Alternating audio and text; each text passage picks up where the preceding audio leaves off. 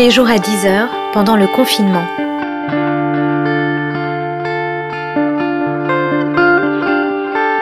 Journal de la peste par Aurélie Ruby.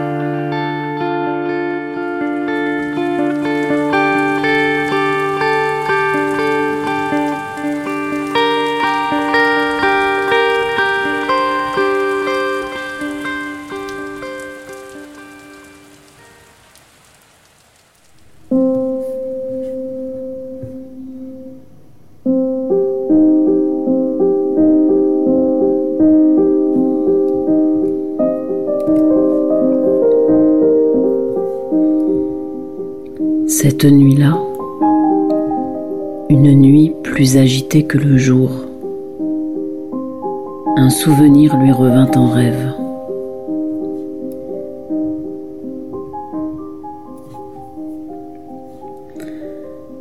Elle est devant sa porte. Elle toque, tapote, gratte le bois en rythme. Il ouvre, il est au téléphone. Elle a toujours l'impression de le voir pour la première et la dernière fois. Il est le présent. C'est-à-dire que le présent existe encore, ou existe à nouveau pour elle. Elle rentre, elle s'assoit sur ce siège unique, plein de fringues. Le sol est jonché de factures. Elle s'assoit et elle ne dit rien. Il finit son coup de fil, elle ne dit rien. Tu fais la gueule? Elle est essoufflée. Les sept étages, le septième ciel et la pleine lune. S'il faut que quelque chose advienne, que cela advienne. Au moins elle aura joué un rôle dans sa propre histoire. Elle aura donné du crédit à ses sentiments.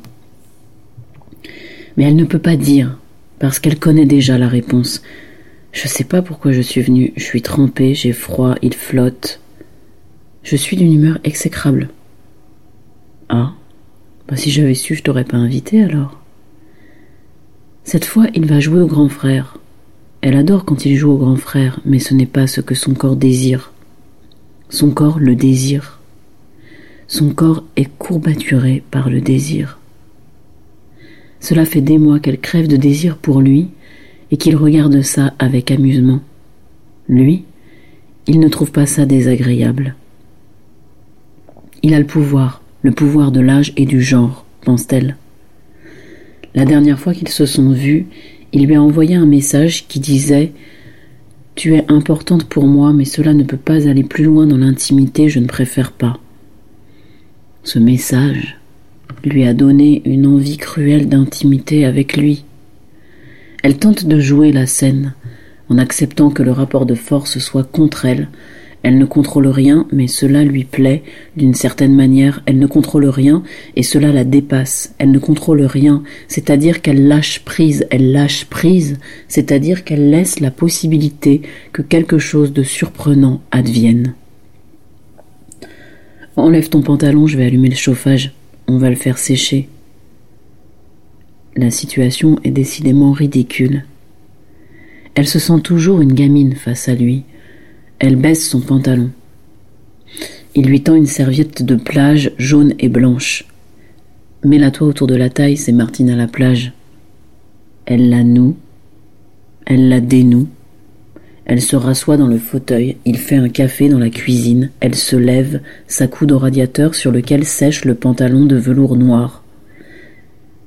Qu'est-ce que tu fais moitié à poil comme ça? Bah, quoi? Je ne te plais pas. Ça ne te fait rien de me voir en culotte, alors je reste comme ça. Oui, bah, je suis un homme quand même. Il est un homme quand même, dit-il. Elle le regarde. Je n'ai jamais rencontré un homme comme toi. Mais tu sais ce que tu viens de dire là? C'est une réplique exacte d'une pièce de théâtre euh, suédoise du 19e siècle c'est Jean qui dit ça à mademoiselle Julie. En fait, elle le chauffe et finalement il la baise et après il la pousse au suicide parce qu'il est son valet et qu'il assume pas du tout. En fait, elle est la fille de son maître. Bref. Elle lève les yeux. La lune est pleine. Putain. C'est la pleine lune. Quoi, c'est la pleine lune? Tu te transformes en loup-garou, c'est ça? Ouais, c'est un peu ça. La louve est réveillée, elle hurle à l'intérieur. Son sweat lui donne des airs d'ado, il est doux, sa violence est latente. Il commente la situation, mais il ne s'y inclut pas vraiment. Elle continue à dire vrai. Je peux pas taire mon désir, mais je devrais pas être là. Il verse les pattes, maladroitement, l'eau bout et sort de la casserole comme une éruption. Je te comprends, j'ai déjà ressenti ça pour quelqu'un, mais je ne veux pas qu'il se passe plus. Il touille les pattes maladroitement. J'ai envie de pleurer. Elle dit ça. J'ai envie de pleurer tellement je te désire et tu restes de marbre. Vas-y, pleure. Elle ne sait pas si elle le hait entièrement ou si elle l'aime encore plus. Elle ne sait pas ce qu'il réveille en elle. Quelque chose d'infiniment triste.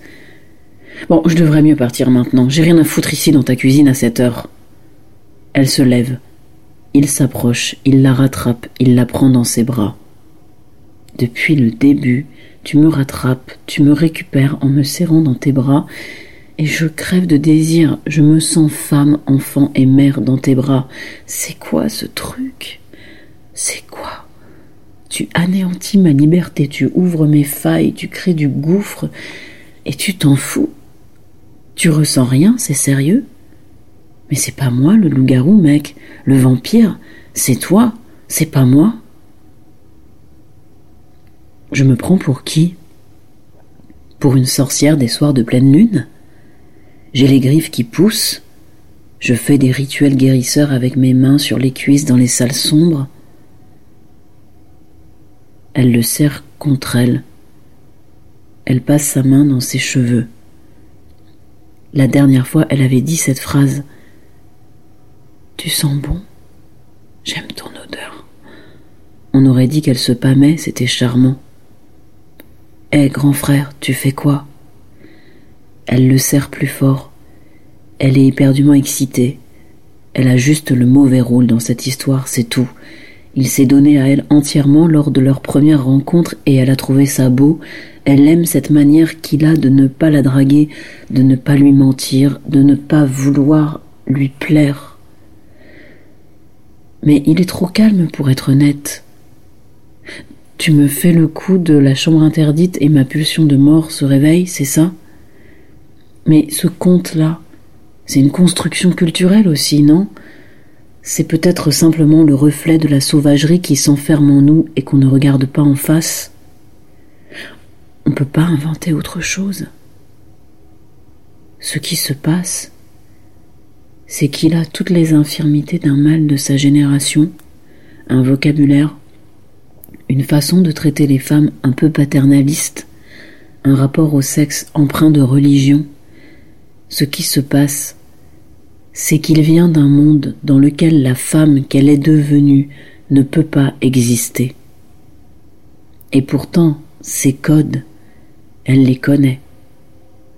Putain, elle ne sait pas s'il la manipule, s'il est juste confus. Pourquoi cette défiance?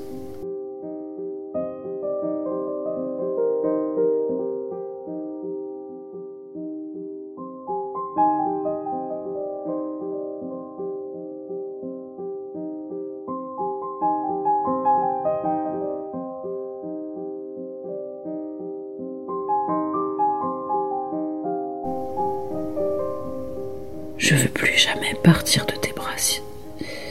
Je veux tes bras. Elle lui caresse les cheveux. À la guerre comme à la guerre, de toute façon, elle ne pourra pas rester comme ça longtemps. Il faudra que quelque chose se passe, sinon elle va crever, qu'il la rejette maintenant ou qu'il la prenne plus. Il se peut que la mort s'en mêle. Elle passe doucement ses doigts sur sa peau. J'aime tes oreilles. Ça va se passer maintenant. Et ce n'est pas ce qu'elle voulait, et ce n'est pas ce qu'il voulait. Il lui rend la caresse. Je te jure qu'on va pas baiser. Elle dit ça, et déjà tous ses organes sont prêts à l'accueillir. Elle va forcément perdre son ego et elle en voudra à la pleine lune. Tant pis, tant pis, elle le veut, elle est prête à prendre son ego et le tordre, le moudre, l'ébranler, le distordre, et elle va y aller à fond. Puisqu'il n'y a pas d'amour pour elle, elle va jouer à l'autre rôle, celui de la pute et de la maîtresse. Elle descend sa main, colle son corps au sien. Il résiste, mais il ne résiste pas. Se lance une danse d'une drôlerie théâtrale, on dirait deux gosses. Ça y est, il bande. J'ai dit prends-moi. Elle ne dit jamais prends-moi. Elle n'a jamais dit ça à quelqu'un. Il s'étonne. Bah oui, je vais pas te dire fais-moi l'amour, tu voudrais pas, alors je dis prends-moi. Et je peux déployer tout le vocabulaire. Tu veux? Il bande. Oh putain. Oh putain. Euh, je, sais pas ce qui me prend. Pardon, je devrais pas. Je, je peux pas faire autrement. Je te veux. Je te veux. Prends-moi. Il refuse tout en fourrant sa langue dans sa bouche, tout en foutant sa main dans sa culotte. Putain, t'es toute mouillée. Ben oui, depuis tout à l'heure. Oh putain, ça y est. C'est parti. La machine est en route. C'est frénétique, surexcitant, ça fonce vers le climax. Il y a quelque chose d'interdit là-dedans. Viens, on baise et ensuite je me casse. Tu me jettes et je pars. Viens. Il accepte dans le mouvement désordonné des vêtements qui se froissent et tente de se défaire.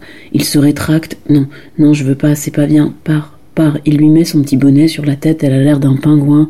Il tente de la foutre dehors, il ouvre la porte, part. Ok, oui, je pars, c'est mieux comme ça, oui, je pars. Il ne la lâche pas, il l'embrasse. Après, tu me diras pas que je t'ai forcé, hein, tu me feras pas ça. Elle n'a pas été excitée comme ça souvent dans sa vie. La situation est cocasse. Il se marre à moitié. Bon, allez, on baise, mais rapidement. Et après, tu restes pas, hein. Non, promis. Qu'est-ce que tu fais? Bah, je me déshabille. Elle ne sait pas dans quel mouvement, c'est désordonné. On se marre quand même. La porte d'entrée est toujours ouverte, elle la ferme. C'est joyeux, elle ne rêve pas, c'est joyeux. Ils vont dans la chambre, sur le lit, frénétique encore, ils s'allongent. Pardon, elle dit pardon, je suis désolée, je suis désolée. Non, c'est moi, c'est moi, il répond. C'est moi, je suis désolée. On dirait deux petits cathos qui font une bêtise, on dirait un adultère qui n'en est pas un. Il s'arrête. Non, je peux pas. Il se calme. Elle ne sait pas pourquoi, mais elle n'est pas frustrée. Ok, ok, on s'arrête. Putain, elle l'aime. Elle ne le consomme pas, elle l'aime. Elle n'attend même pas de lui qu'il la baise ou qu'il la baise bien. Elle est juste présente, en sa présence, avec lui. Il revient se blottir contre elle, elle lui caresse le visage, je veux pas. Ce serait pas bien, je, ne suis pas amoureux de toi et je sens que je ne le serai jamais, c'est figé. Si je fais ça, c'est dégueulasse. Je ne veux pas te perdre. Cette phrase résonne dans la pièce sombre. Je ne veux pas te perdre. Peut-être que je préfère ça, tu sais, que tu ne sois pas amoureux de moi. Peut-être que j'aurais peur que tu tombes amoureux de moi et que tu veuilles me posséder, que tu me menaces de me quitter. Peut-être que j'aurais peur que ça finisse mal, qu'on se tape sur la gueule parce qu'on ne saurait pas se donner ce que l'on attend l'un de l'autre. J'aime ta liberté. J'ai commencé à me reconstruire quand je t'ai rencontré. Ça y est, voilà, elle l'a dit. Même si ce n'est pas vrai, c'est sincère. Il a croisé sa reconstruction, il n'en est pas gage, évidemment que non. Si lui lui disait Je t'aime, je te veux, elle lui répondrait Wow, wow, calme-toi, mon coco. Mais elle aime être celle qui lâche prise et supplie cette fois. Le cri de la louve résonne dans la chambre.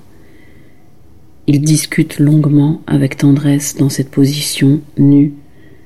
Puis il va fermer la porte d'entrée à clé et il revient se coucher près d'elle.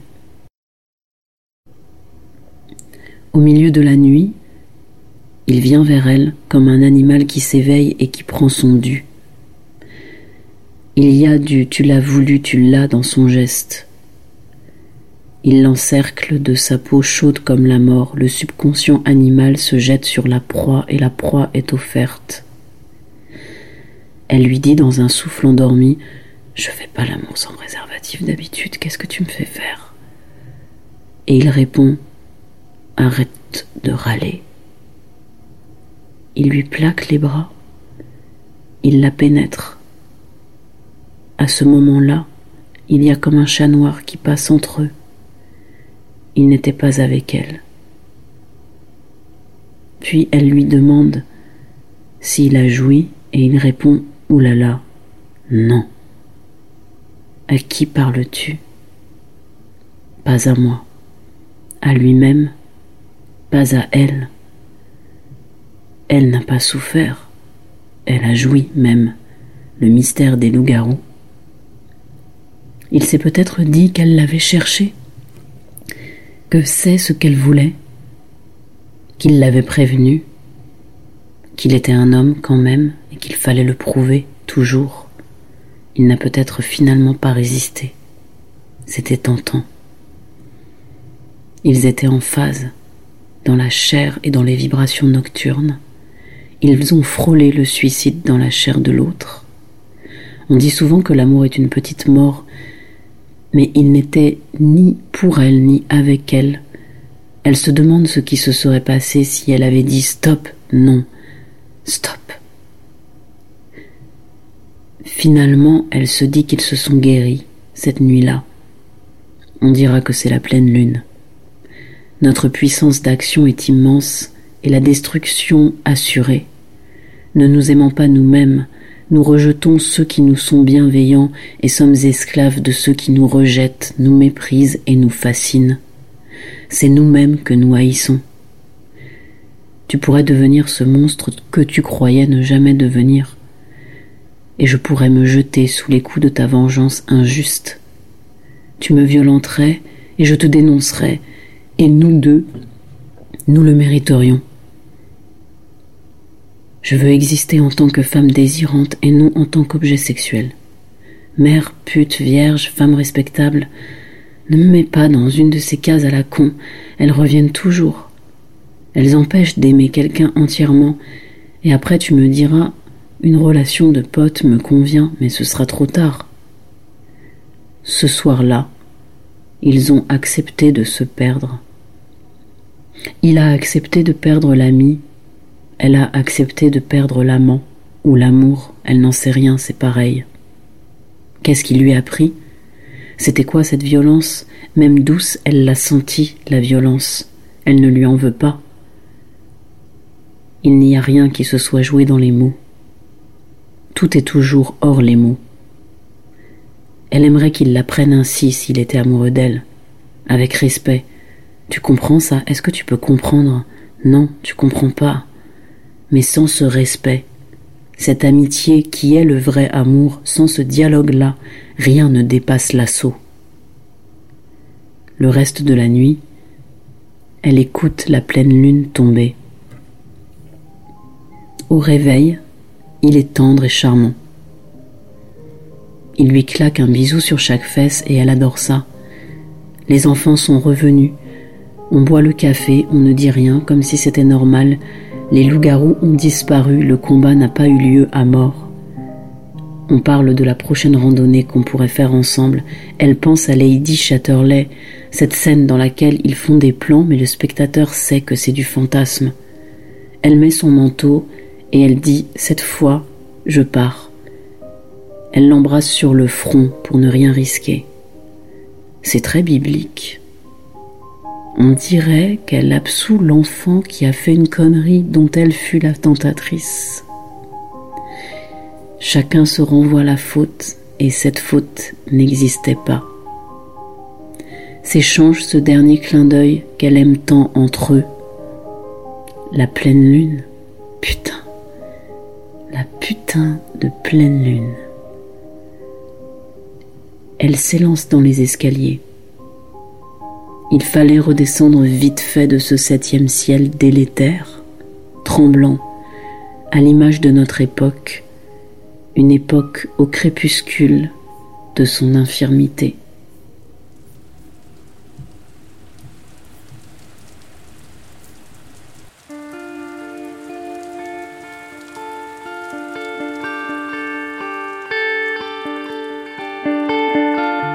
Journal de la peste par Aurélie Ruby.